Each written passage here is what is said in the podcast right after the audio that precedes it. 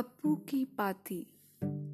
पप्पू एक पहाड़ी पंछी है घुघुते के जैसे, जिसके पास घुरघुराने के बड़े बहाने हैं और जो हाथ में चप्पल पहने आसमान में उड़ती है। पप्पू की पाती में क्या छुपा है, ये जानने के लिए सैर करें पप्पू के साथ उसकी दुनिया में। शायद आपको भी अपनी ज़िंदगी का कोई खोया पन्ना मिल जाए।